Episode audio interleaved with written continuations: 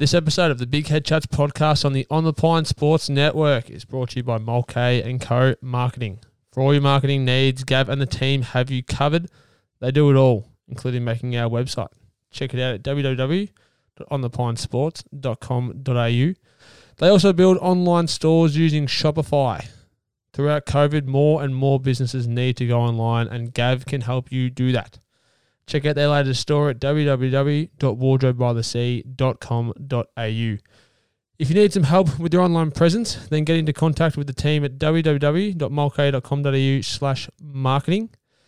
Now I can actually provide a service for you through the podcast. So mention Big Head Chats while you're there, and the guys will give you a free website report on your current website, which gives you an idea of how it is performing with SEO, page load, and many other aspects. It also gives you recommendations for changes that can be made. So, uh, yeah, jump on it quick because I can finally give you something, listeners. But for now, let's jump into this week's episode. Let's go.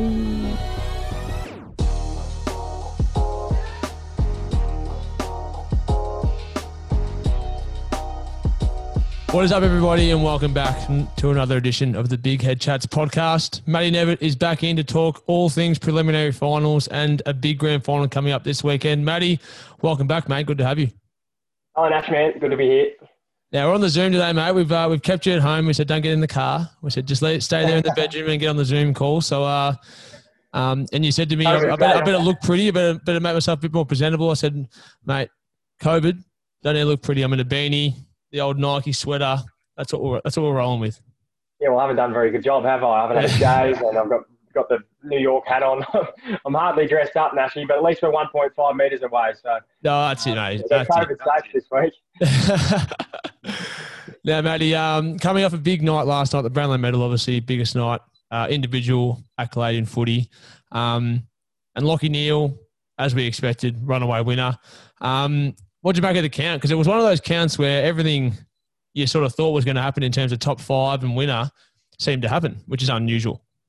Yeah, it was funny, wasn't it? I mean, the top four players in the market leading in, in terms of favouritism, were the, were the top four that, in the way that finished. Neale was a runaway winner, and then Jack Steele, Travis Boak, and Petracca all finished basically on the same same amount of votes, which is what they were placed in the market. So everything went to script in that sense. But the count itself, I, I actually thought Channel 7 did a really good job of it, to be honest. I thought, um, even though it wasn't normal, it, it didn't feel normal, um, by halfway through the count, you sort of forgot about it. And, and it actually, be, probably for, for the first time in a long time, wasn't as dragged out as a TV event as what it normally is. It was all done and dusted by 9.30, which makes it a, an easy watch. Um, I thought the interviews done throughout the night were pretty good. Um, and, and obviously a really deserving winner as well in Lachie Neale, who pulled out of his skin, really, didn't he? It was the highest average vote per round score that's, that's ever happened in a count. If, if it was actually extrapolated across the whole season, he would have polled more votes than anyone in the history of the game. So, yeah, an extraordinary season, and, and he's a well-deserving winner. Yeah, it was it was a crazy count for, for him personally. I mean, 31 votes um, from 17 games, and yeah, that that's almost a winning score in a normal season, just about. Um, so yeah, impressive by Neale, and I I agree with the coverage was really enjoyable. I thought um, thought Haim and uh, and Jackie did a really good job. Um, interviews were good, and you know the front bar coming in for a few little snippets here and there. They were always funny, um, yeah.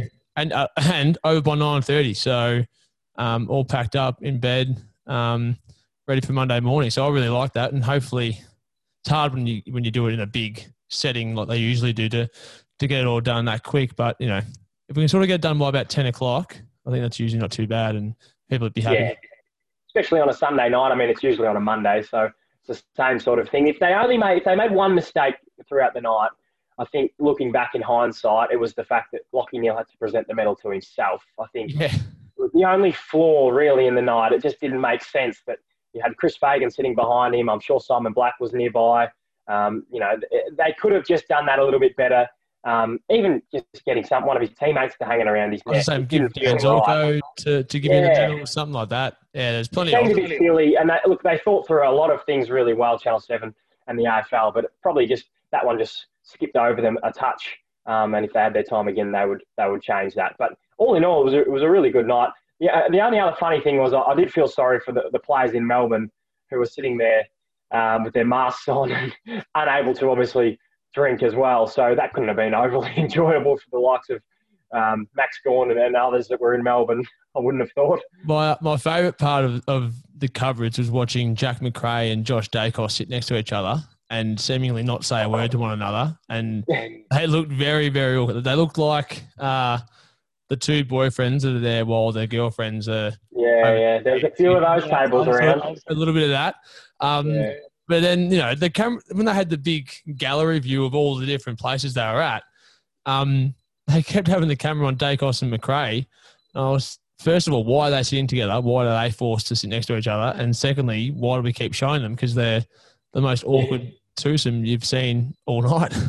Well, they probably, I mean, they were a bit limited with the shots that they had, didn't they? They probably had a camera in each room and that was it. Yeah. So um, the TV producers, as such, probably didn't have as many shots to pan between as they normally would. So some yeah. players were getting more airtime than they normally would as well, even when they weren't polling votes. It was uh, it was 2020 in a nutshell. I thought. Now, one other thing, we uh, my favourite part of the Brownlow is to watch which table uh, and which team is getting on uh, the cordials the hardest.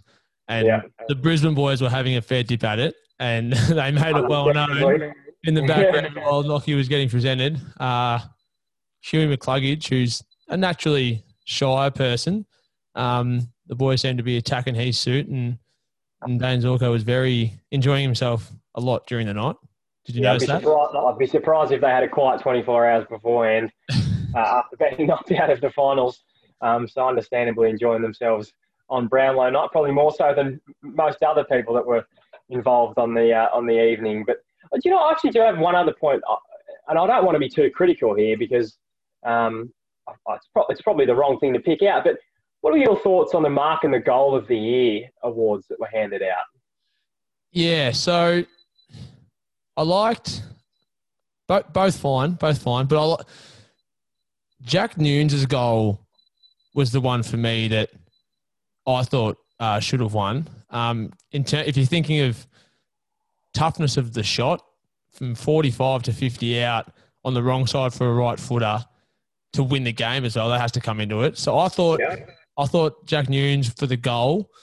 Um, and I can understand the Sam Walsh mark, but you know, I think everyone was pretty um, clear that there was better. But I wasn't so much um, confused by the mark of the year, but the goal of the year was one that I thought. What do you think? Well, I, I probably agree with you that Newnes, in my opinion, was the goal of the year just because of the, you know, what came with it, and um, not just the kick itself. There was there's so much more to it than that, um, and I think that needed to be taken into account.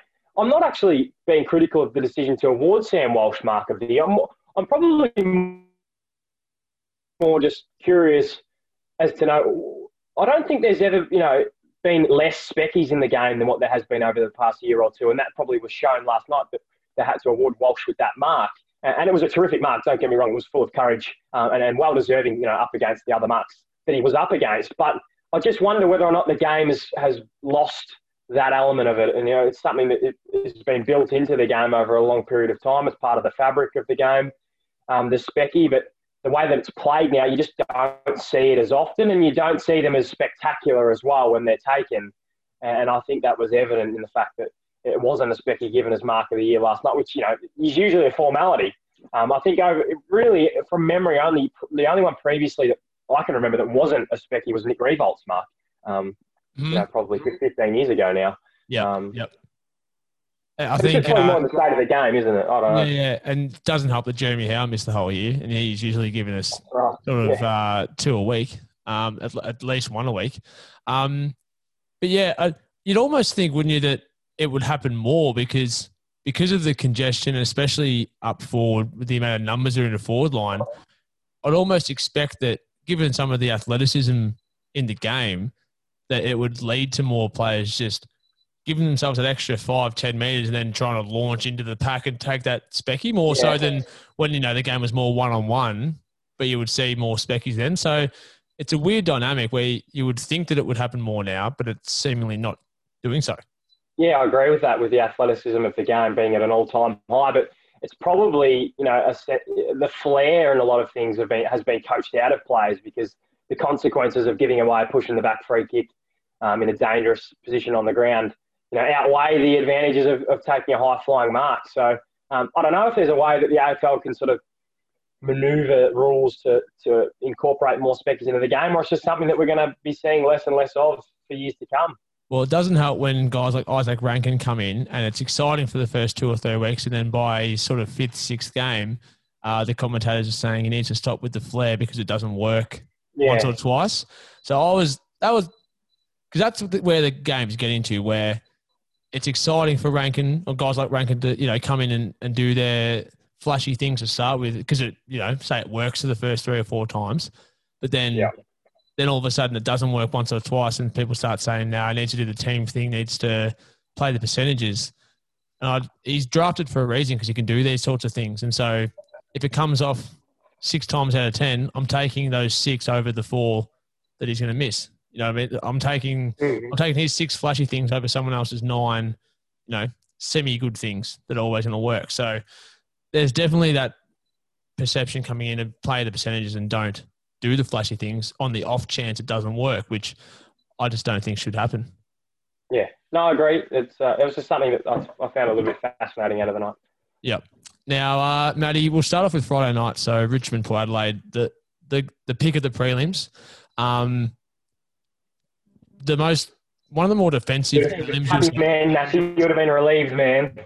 I, I lost I've lost years off my life watching the game, but very very happy to to get the result as a Richmond fan. But could have gone either way. Super defensive game. Both teams had um, so many opportunities. Port definitely had opportunities to to get the win. Um, what did you make of it? Uh, in, in, short, I thought, despite the fact there was a, a low scoring final, low scoring game of football, I found it enthralling.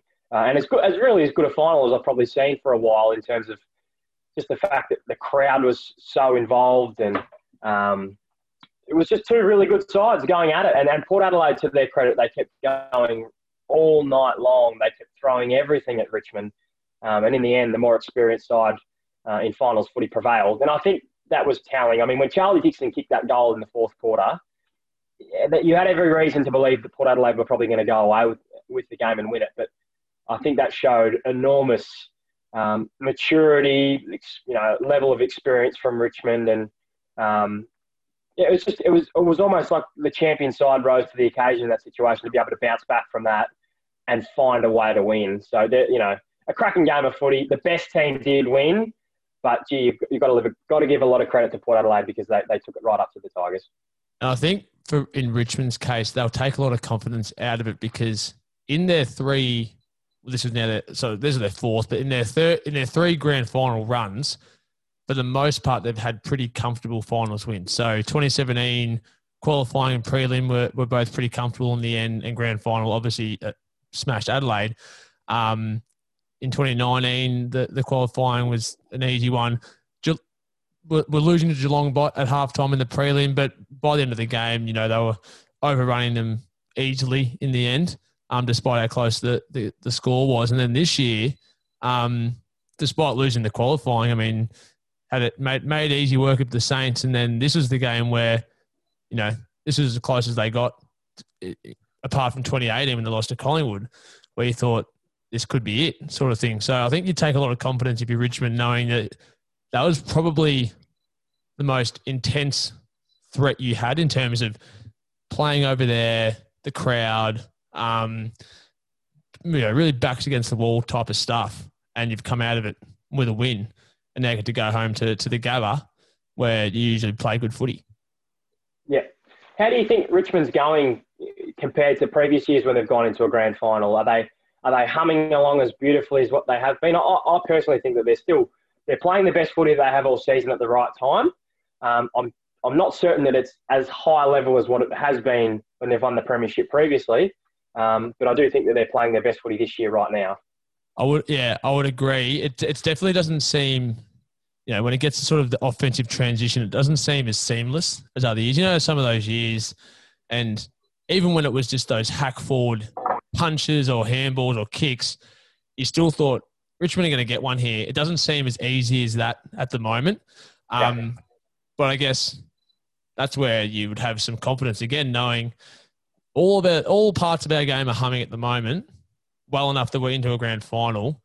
Um, so that other stuff's going to come eventually, and they, yeah. you know, they're comfortable at the Gabba. So um, I think there's Richmond to be as confident as they have been in any of the three years, um, particularly knowing as well that they have a, a good record against Geelong um, yeah. in their last few outings as well. So that's definitely a, a positive for them. Um, so here's a few stats for you, Matty. So Port Adelaide had 15 more inside 50s, but only had 12 shots from their 59 compared to Richmond's uh, 19 inside uh, 19 shots on goal from 44 inside 50. So Port, you know, had their chances. It was it was they had every every right to win this game. Yep, no, and they did. They had their opportunities, no doubt about that. Um, there was periods throughout the game, and know, as every good final does, where it ebbs and flows in momentum. There was periods where Port Adelaide were right on top, and it was Richmond really having to dig deep and defend as much as they possibly could on repeat inside, uh, repeat entries inside 50, and they did that so well. And it's what they've done well for a long period of time now is just hang in there, grind, grind away, and then find a way to score at the other end. So um, it was a typical Richmond performance in a lot of ways. I know they're struggling to hit the scoreboard um, in that sense, but the defensive efforts are as good as any, and they make it so difficult to score. And that's kind of what they do. So when the opposition side's on top, when Port Adelaide's got all that momentum, by defending so vigorously and, and so ruthlessly, they actually suck the life out of their opposition and deflate them as a result because there's only so many times you can pump the footy inside 50 um, and not get rewarded for it before you start to drop your head. Um, and that's what Richmond were able to do. They just they man the fort better than any other side. It's like it's like a heavyweight title fight, isn't it? So it's how many times can you get hit and wear it, yeah and then once you know you tire out the opposition, can you then throw that counter punch? And I think that was what this game was. It was each team sort of given a few here and there, couldn't sort of land that final blow, and then Port had all the run in that last quarter to really take it, and Richmond wore everything, and then was able just to give that last little counter punch, and and that was enough. Um, now for Port Adelaide, there's there's so many positives in the loss, which is hard to accept in a prelim loss, I know, but the fact that they were smashed so much in the last quarter, particularly in every aspect of the game that they do well usually, which is clearances and, and contested footy, getting the ball forward and then pressing up and excuse me, and uh, and holding the footy in. Yeah, they didn't do that well in the last quarter, particularly, and they still had every chance to win the game. Mm. So, you, how, how many positives do you take out of this as a Port Adelaide player or fan? Uh, well, you take a lot of positives out of the fact that they've had a successful season. Um, I don't think you take too many positives out of the fact that you missed out on an opportunity to win a premiership because it, it, it's easy to sit here and say after a match that um, they're well placed to do it again next season and go a long way. And you know, over the next five years, you know, they're going to be a threat. I mean, it's it's so easy to say that, and we say that about the losing preliminary finals nearly every season. You know, we've said it about the Giants on a number of occasions. Everyone probably thought they were going to win the premiership this year after making the grand final last year, but it's so hard to climb the mountain again. Melbourne found out that in 2018. Port Adelaide found that out in 2014 when they made the preliminary final, and everyone thought they were the next big thing. And that, it never quite happened for them over the next couple of years. So climbing the mountain, it, it can be difficult, or it can be very difficult, and it can take its toll as well. Um, so it'll be fascinating to see how they go about their off season um, and, and, attack next year. I mean, if you're asking me about the positives, though, clearly they've got a really good young list, and they're, they're going to get better. You would assume. Um, you know, they'll lose Ebert, but uh, really, there's not many other players that they're going to lose that are in their best 22. Um, and their, their young young brigade are only going to get better. I thought Rozee and Duursma were exceptional. Um, I thought it was, you know, as good a game as Duursma's nearly played. He, he was he, he, played like a, a, genuine A grade. I thought um, on Friday night, and he was able to match it with some of the best players in the competition.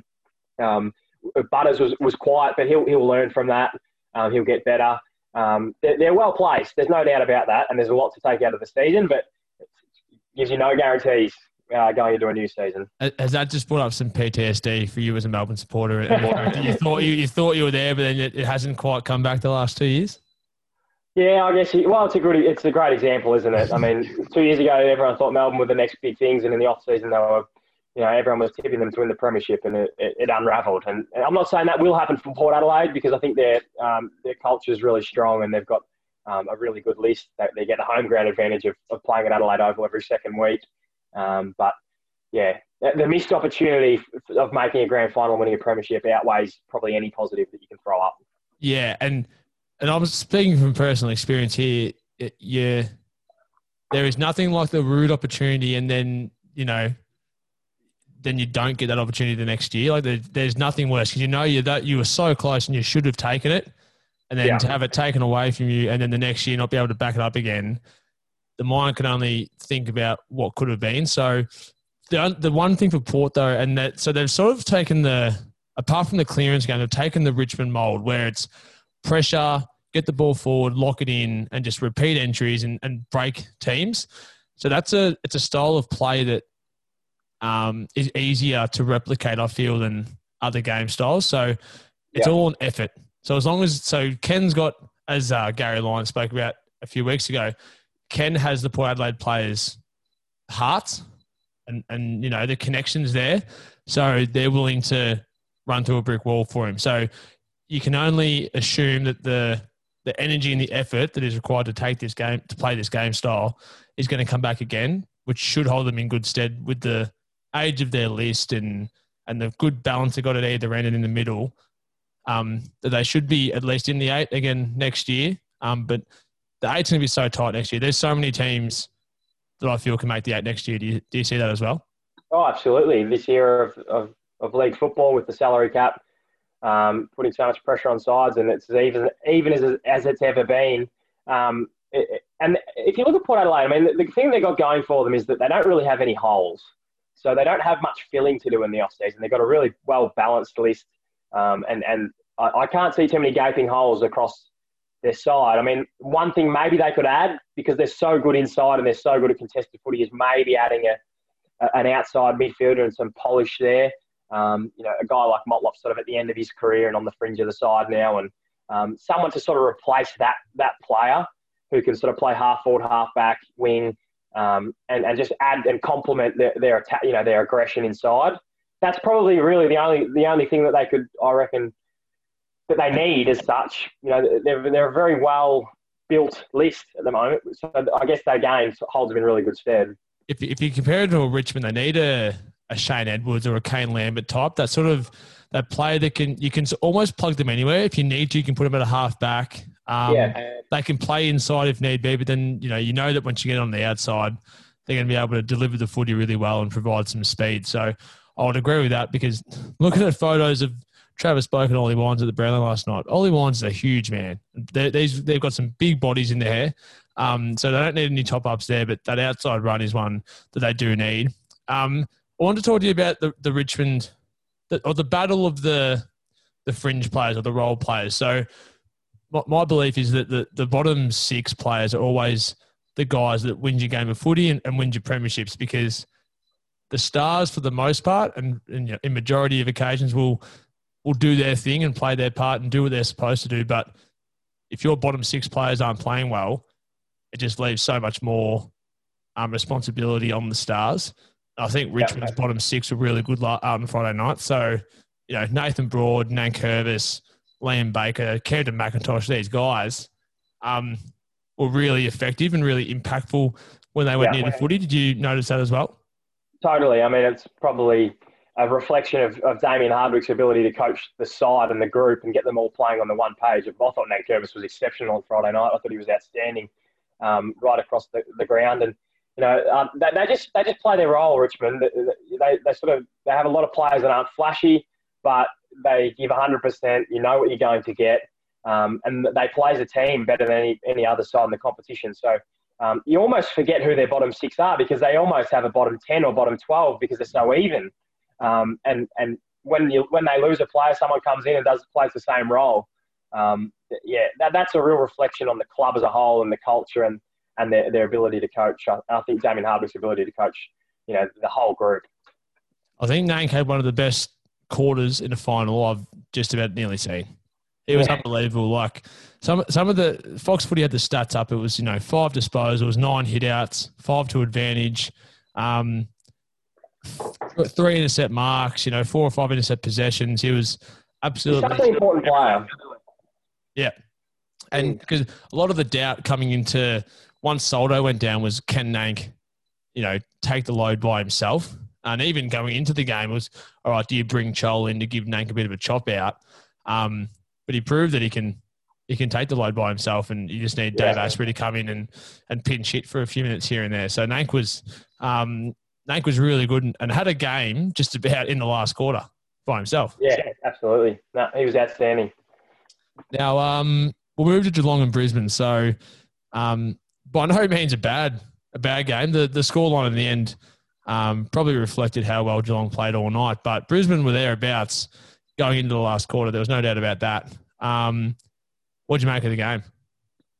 Well, it was one-sided. It was it, from the very get-go. I thought Geelong were all over Brisbane. They kept them in the game, um, which made it, you know, relatively entertaining to watch because it wasn't over as such until after three-quarter time. But they were the dominant side all night. Geelong. They, they, they won the game exactly how they won the game against Collingwood last week by completely depriving um, Brisbane of the football. And I was looking at the statistics. They they won the, the, the, disposal count by 65. They had 300 disposals to 235. They, they won the inside 50 count by 18, and they were 10% more efficient with the footy. So not only did they have the ball the entire night, they used it well as well. And that's exactly what they did against Collingwood. Um, and if you put these two games together, I think what's, what Geelong's done over the past two weeks is play as good a two weeks of football as any side has all season. And although you mentioned, and I'm sure we'll talk about the matchup with, with Richmond shortly, that you mentioned that they've got a, you know, a poor record against the Tigers, they are playing as good a footy as they've probably played all year, and that, that, that will give them a chance next week, a really good chance because they're peaking right now. And um, the young Lions looked like a they, they, they made Brisbane look like that young side that they were two years ago on the up and um, you know not quite ready, if that makes sense which shouldn't have been the case because they were the home side of the preliminary final. But Geelong monstered them. Really, they completely monstered them. What did it, you make of it? it? It was the it was the so we spoke last week about the the prelim is going to provide you know two different sets of headlines. It's either going to be the the fairy tale up and coming teams, you know, breaking the experienced um, veterans, or it's going to be the the experienced sides um, being able to break the young brigade, and that's exactly what happened. So Geelong um, more so than what Richmond did to Port Adelaide. Geelong just proved how good they still are and the experience um, that they've got because, as you said, they made Brisbane look like the young team that they were two years ago on the up. Um, mm. When really they're not that anymore, and they and with the home prelim final in front of their home fans should have been a lot more dominant. I'm going to say they should have been a lot more, a lot more dominant and really putting the pressure on Geelong because that's exactly what they did to Richmond in the qualifying final. They put the pressure back onto Richmond and played with that sort of chest puffed out and, and the experience um, that Geelong played with on Saturday night against them. So, yeah, um, yeah you are right. And it, it, you look at through all the stats, and it was all the the Cats' big name players that played well. So um, they had a really even spread. You know, um, if you look at the top ten disposal getters, seven of them were, were Geelong players, and it wasn't wasn't you know so and so thirty, so and so twenty five. It was multiple guys getting twenty between sixteen and twenty touches and being really effective as well. Yeah, and I mean I think with in the case of what with Brisbane, they've got Lachie Neale who's an outstanding midfielder. He's, he's an A plus grade midfielder, right? And they've got these other guys on their list that have they've come on very quickly and they're still very young. But I think for them to win a game like that against Geelong, they're, they're young B, B graders, B plus graders need to find another level. So it's okay to come into the system and be a good player straight away, but then it's going from being a good player to being a star of the competition. And that's what the likes of Cam Rayner, Hugh McCluggage, um, you know, I'm looking through their list now. Um, there's others that, that just have to find that next gear um, for them to probably go to, to be a, a, grand final side or a premiership winning side. And they've got, you know, they've certainly got the talent on their list to do it. But it, again, it's a bit like Port Adelaide. There's no guarantees with it as well. Um, and they came up against the side who had Selwood, Ablett, Dangerfield, Taylor, Hawkins. They'd all been there before. They knew what to do. They knew how to play at that level, how to handle the occasion. Um, and then they had a great complement of other players like Guthrie, Menegola, Stewart, um, who have been exceptional all year as well. Um, so it was just it was like the big boys in the schoolyard versus the little boys in the school schoolyard, um, and the big boys just weren't phased. And, and as you said, it's so it's easy for us to say, all right, Brisbane will be back. Will be back next year. They'll be, you know, they'll at least be in a prelim, so they'll put, put themselves in the same in the same spot. But um, this is two years in a row of, of you know multiple finals.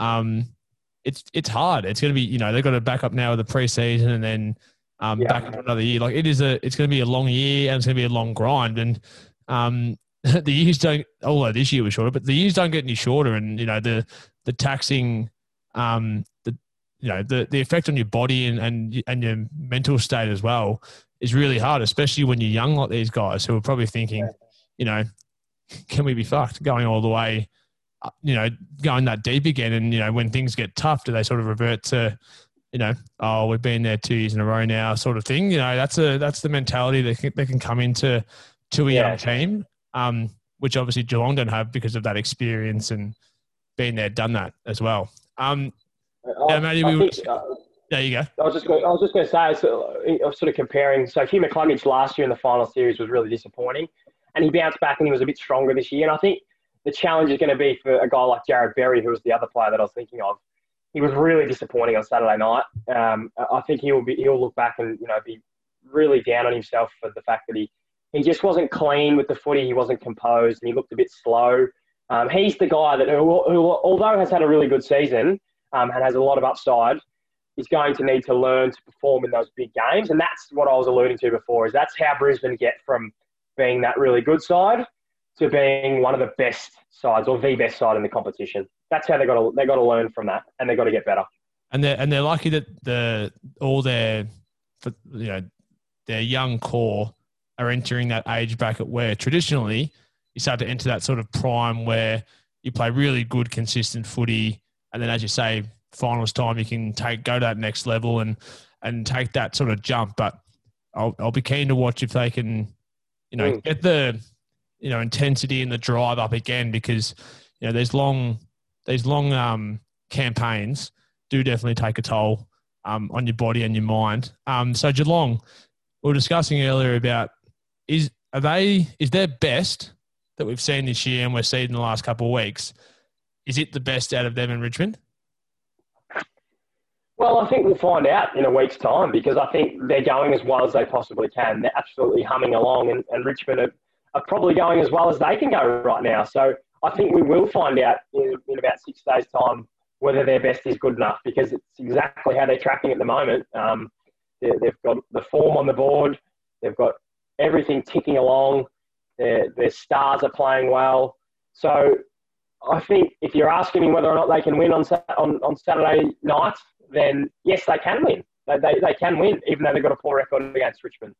Um, there's no doubt about that. If, if either of these sides are off by one or two percent, the other side will win. Yep. And you know, we spoke after their qualifying final loss to, to Port. We t- talked about their sort of their small forward brigade and how they need to fire to really have that forward line humming. And um, on the weekend, them and a few extra midfielders as well going forward were really effective. So, you know, Gary Rohan, 11 touches, three goals. Hawkins, 12 touches, two goals. Ablett, 14 and two. Miers, 14 and a goal. Um, and then Parfitt as well, 14 and a goal. So when your small forwards and, and your small brigade, brigade are doing stuff like that, yeah, it makes you really hard to beat. No, totally. Yeah, it's, all, it's a bit like Richmond, isn't it? All systems working, um, and it makes those bottom six players look good when your whole side's playing well because they can um, feed off the good players around them. So um, it, it, we, we were talking a bit off air before about how we um, whether there'll be any changes to either of these sides, and there probably won't be because they're playing so well. So it, I, I, don't. It's, it's, probably the first time in a long time that I can remember there won't be much real talk about selection this week. I wouldn't have thought. Yeah. so um, so we'll, we'll go there because um, because so Rich, yeah, they're in interesting spots where they, they both probably have guys that you can easily bring in, but then it's always the question of who do you take out, and does anyone really deserve to be to be dropped when the system for both teams is humming along so nicely. So I think Richmond, there's the the question of maybe a Josh Caddy in for say a Marlon Pickett. That's probably the only one I could really see as a possibility. Um, yeah bit of a like for a like in the fact that I know Marlon played last year's grand final, but Caddy probably has the runs on the board in terms of consistency over a long period of time. Um, yeah. That could be the only one. Do you, do you, would you do that if you were Hardwick? Do you do you take the punt on, on making a change? Well, I think when they when there is changes made in grand final week, it's either because there's a player horribly out of form, um, and I'm thinking of maybe like a Leon Davis when he got dropped, or or there's a star player waiting in the wings who's about to return. Sort of, there's not really anyone terribly out of form, you know, that drastically needs to be dropped or a bad injury, and there's no superstars about to come into the side. So I would have thought it's unlikely there'll be a change, but it would be quite the story if one year Marlon Pickett was included for his debut in a grand final and then the following year after playing most of the season. And although he's been probably, this might be a bit harsh, but I reckon he's been a touch underwhelming this season. No, he has been. He has been. Um, even though he's played, you know, he's only been dropped, I think, twice. He's played re- regularly throughout the year. It would still be a, it was an incredible story last year. Be you know add another layer to it if it was if he was to be dropped this year after playing most of the season. Sort of you feel sorry for him, but at the same time he he, he got the golden ticket last year as well. So maybe he if you know you're a Richmond supporter, you would know yourself. You're watching them forensically every week. He's probably the, the likely you know the only one who could possibly go out. I think it's unlikely just because I don't think I don't think you want to go into a grand final tinkering with the side if you think things are going so well. It's the old don't pick something if it's not broken sort of uh, method. Um, and he's, the other thing he's done, Marlon Pickett, is he's proven that he can perform well in a grand final. I think that does have some weight when you're making a decision at selection um, in the final week of the season. You know, he, he played so well last year under as much scrutiny as probably any player's ever played under going into a grand final. So I think that'll go in his favour, and I think he will keep his spot. But yeah, it'd be quite some story if he got dropped. You, you could just see the the documentary, couldn't you, about Marlon Pickett if he did get dropped? You can um, such a massive high last year, then it would be into such a big low, no doubt. But um, I, I agree. You know, Hardwick's a, coach that backs in his guys. Yeah. Um, and really and backs the system. So I can't imagine um, he'll make a change. I think that would be the one if I was to make one. If I was gun to my head forced to make a change, I'd probably make that one. Um, no doubt they'll be thinking about uh, Mabior Chol as well because mm-hmm while Astbury has been good in the ruck uh, to pinch hit and give Nank a bit of a rest, um, you know, do you want to do you want to be taking him out of the back line semi regularly um, to play in the ruck and leaving maybe some holes down back? Um, not really sure. And, and Chol has the ability to go forward and impact. Um, you know, when he's on, he's not always the most consistent player, but you know, do you back him in the grand final? That might be sort of the stage where he he comes up and uh, and does some crazy things. So they're probably the two that Richmond have to think about. But in terms of Geelong, I can't see anyone yeah. going out. The the one a couple of weeks ago you thought maybe was Sam Simpson when he came in for Tom Atkins, but he's played as good a footy in the last two weeks as anyone. So I can't imagine Geelong are, are going to be rushing him out quickly. No, I, I, I don't think so either. And he strikes me as the sort of guy who's pretty pretty composed, and when he gets the football, he seems to make really good decisions with it as well, and that will hold him in good stead in the grand final as well when he's obviously like you know what I was saying just before, he's playing under as much pressure as you can possibly be under. So I think that'll certainly work in his favour. And yeah, I'd be surprised if Geelong made a, a change just off the back of the fact they've played two outstanding weeks of football. Now, how much uh, is Damien Hardwick thinking, or the the players at Richmond are thinking about um, Chris Scott's comments from uh, before the season started? Do you, do you remember those? Yeah, I don't need to be thinking at all about it though. um, I, look at it; it's a great sub story to the week, and it will certainly be, you know, played on numerous shows throughout the week and, and be spoken and written about. But uh, I've got no doubt that these two coaches will be so focused on what the job is at hand this week, and um, it bears no relevance to their performance on Saturday, and they won't need any more motivation than what they've already got in front of them.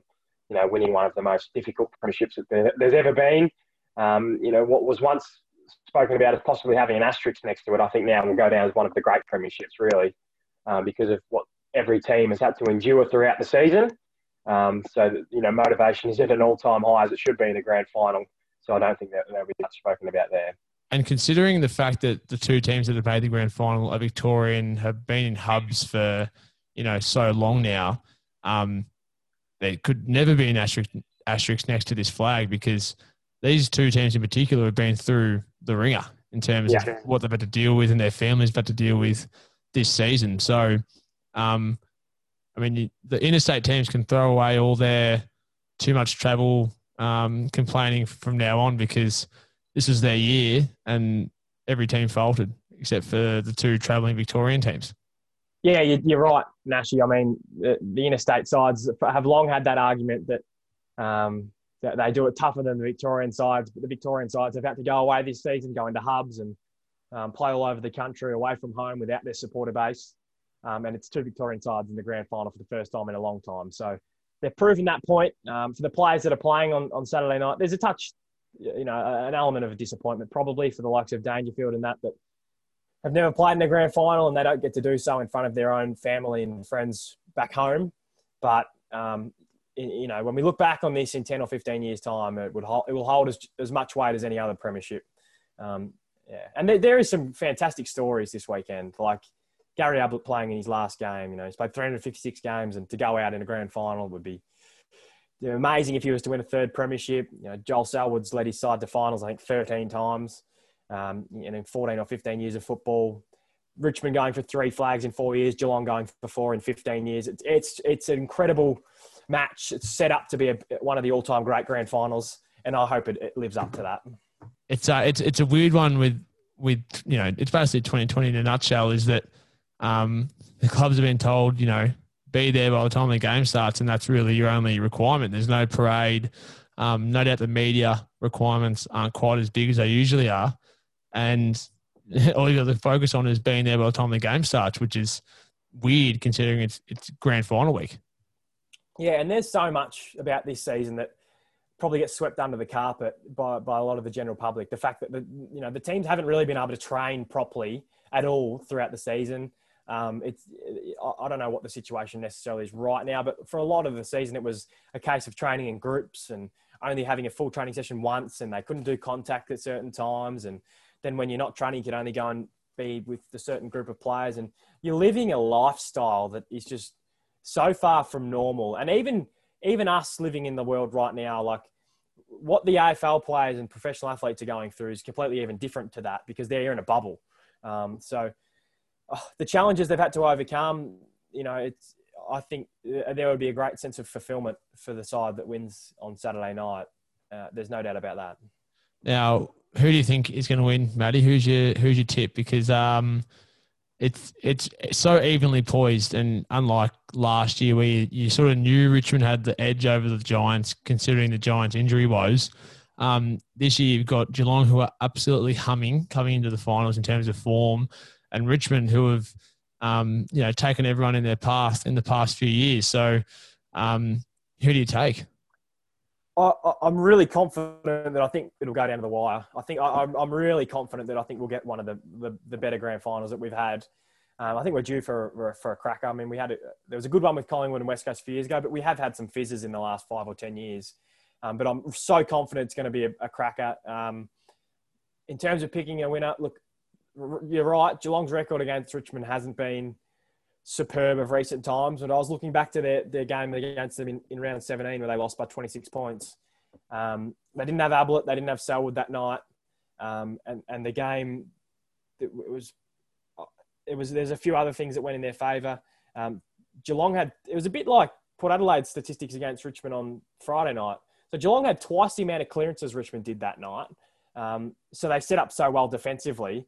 Um, I think Geelong's going so much better now than they were at that point of the season. Um, and it will be a different contest. There was also a Metricon that night, which Richmond have a leaning to.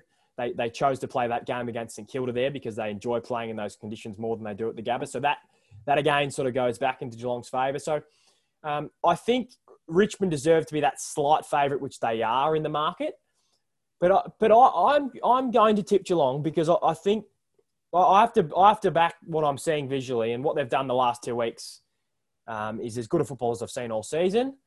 So, you know, I have to trust that, you know, if I'm making a judgment who wins on, on Saturday night, that they can bring that form to the game and, and, and possibly beat Richmond. So I, I will, I will tip in that way, but, you know, it's good luck. It's, it's, a coin toss, isn't it? Yeah. And I, I know you're a Richmond man. So I, I'm, I'm assuming you've got a slight leaning towards the Tigers. Yeah, I'll still be taking the taking the Tiggies, but um, you know, in the back of your mind, you know that you're running into Geelong, who are playing as good a footy as they have all year. You know, probably matching the form they had sort of midway through the year, where they were the clear flag favourites, and it was basically catch them if you can.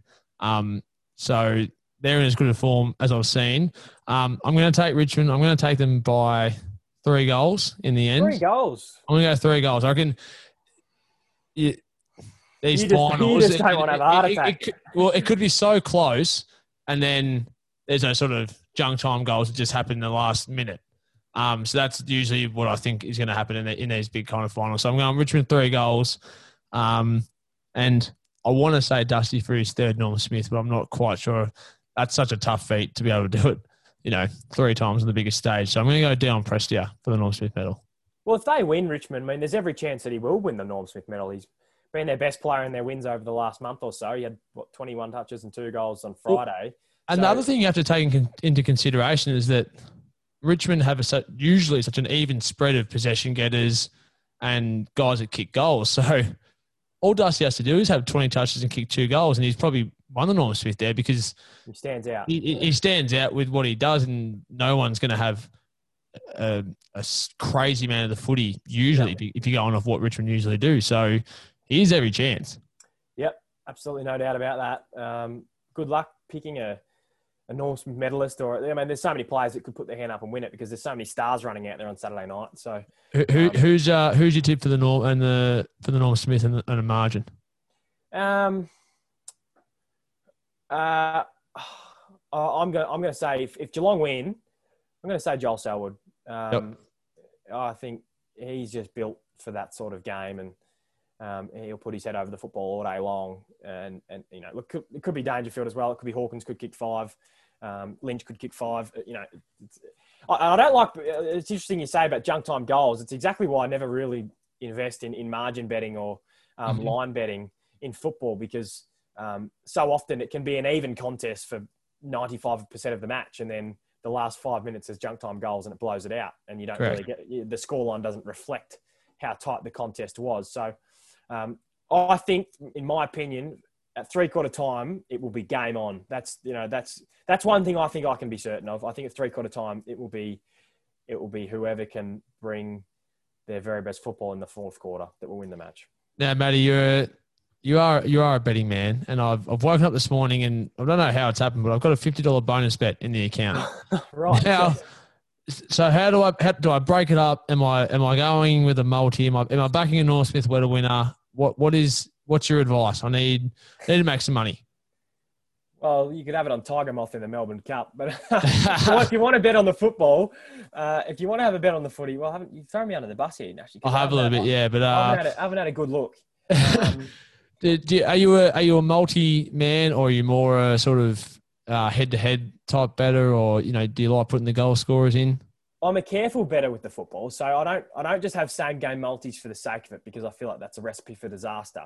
Yep. I do think there's money to be made in betting in the football if you've got the time to look through the markets and find something that's over the odds. Because if you if you're backing things that are over the odds more often than not, that's your best chance of winning on the punt, really. So you know there there is always value in football markets if you look hard enough. So I will endeavour to do that for you, Nash and I will send you a message later in the week to find that out. Um, you know, if I'm giving advice, gen- generally speaking, you know, and I'm not, I'm not a superstar on the punt or anything, but but find look at say who's performed well in grand finals before and how many disposals they've had, who's performed well when these two sides have matched up. Because you know, if the game's going to be played similarly, someone might find a lot more of the footy than they usually do. You know, you know, if we're thinking back to that round 17 match when the footy was spent a lot of the time in Richmond's half, uh, defensive half, even though they won the game, then then take a half back flanker or defender to, to get more, you know, 15 touches or something like that. That's that's how you can find value. Um, the, the the Norm Smith markets and the first goal markets because they're so heavily punted on on grand final day. The market's usually so diluted, so you're getting terrible odds. So Yep. I wouldn't be I wouldn't be advising you to have hundred dollars or you know a large bet on, on on that market. Have something small if you want to have a bit of fun, um, and then and then look at the disposal markets. You know, or a goal kicking market. You know, yep. If you think someone's going to spend some more time forward, Dangerfield, for example, might spend a lot more time. I don't think he will. I think Dangerfield will spend a lot more time That's in fun, midfield. yeah, yeah. Um, to be honest, on Saturday night, I don't think they'll take that risk. Um, but that's the sort of thing you need to be looking for. I think as, as a Richmond Nuffy at heart, I'm probably just going to go the old. All right, I'll back my team head to head and uh, make some money off money that I didn't even have to begin with. So the bonus bet's going to be good. Yeah, you bring up a good point. You, you bring up a good point there with with Dangerfield. So quick little sort of, I don't know, maybe preview of some of some stuff for the game. So what do you do with Dangerfield? Because do you do you go away from what's been working for you to this point in terms of playing, you know, a fair bit of time forward, or do you just say it's grand final day? We need Dangerfield in the middle, getting the footy for us. I think you certainly we start him in the midfield, and I think you, you, you have it in your mind that you're going to play him in the middle for the majority of the match. You'd, I think you'd think about throwing him forward. Um, there's no point throwing him forward if Richmond are on top and they're you know they're three or four goals in front as a last resort. That's there's no point doing that because if the ball's down the other end, he's not going to be able to impact the contest to the level that you need. I'd be I'd be going the other way and saying if Geelong are really on top and winning the clearances um, you know, the likes of Selwood and that are doing a lot of the work in that sense, then then there's an opportunity to send him forward um, and take advantage of Richmond in that way. But I think you're starting him in the middle of the ground and you're playing him there, um, you know, as your as your first resort, your second resort, and your third resort before you start thinking about moving him because that you know, the game will be won and lost in the middle as it so often is. I think you see that you, you take the Dusty recipe because you see with Dusty, especially in big games, always starts in the middle and you can you, can tell he's sort of got he's energetic and he's a bit more intense than say a regular season game.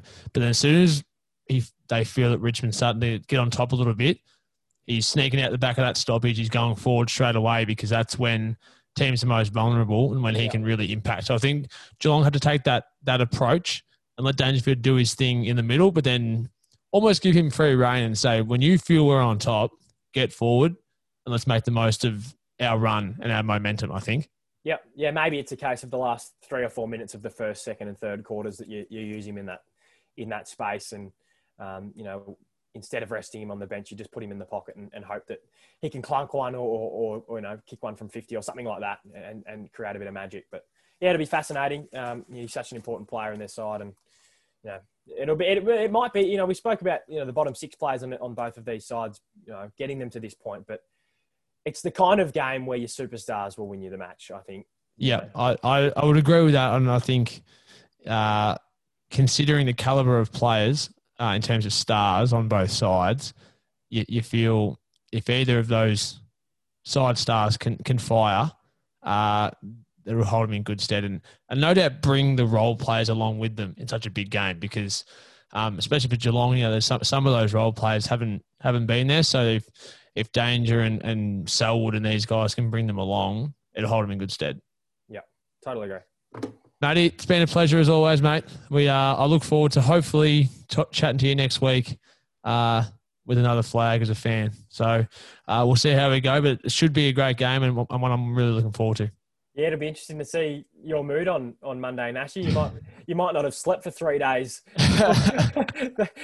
or you could be completely the opposite. So well, I might be sending you a message just saying, "No, nah, let's not worry about it, man. I don't want to talk about it. It's all good." Uh, yeah, exactly. Looking forward to it. Can't wait. It's going to be an absolute cracking grand final. Yeah, as as excited for this grand final as I ever have been. I think. Can't wait, mate. Looking forward to it. We'll chat next week. Good on you, Nashy.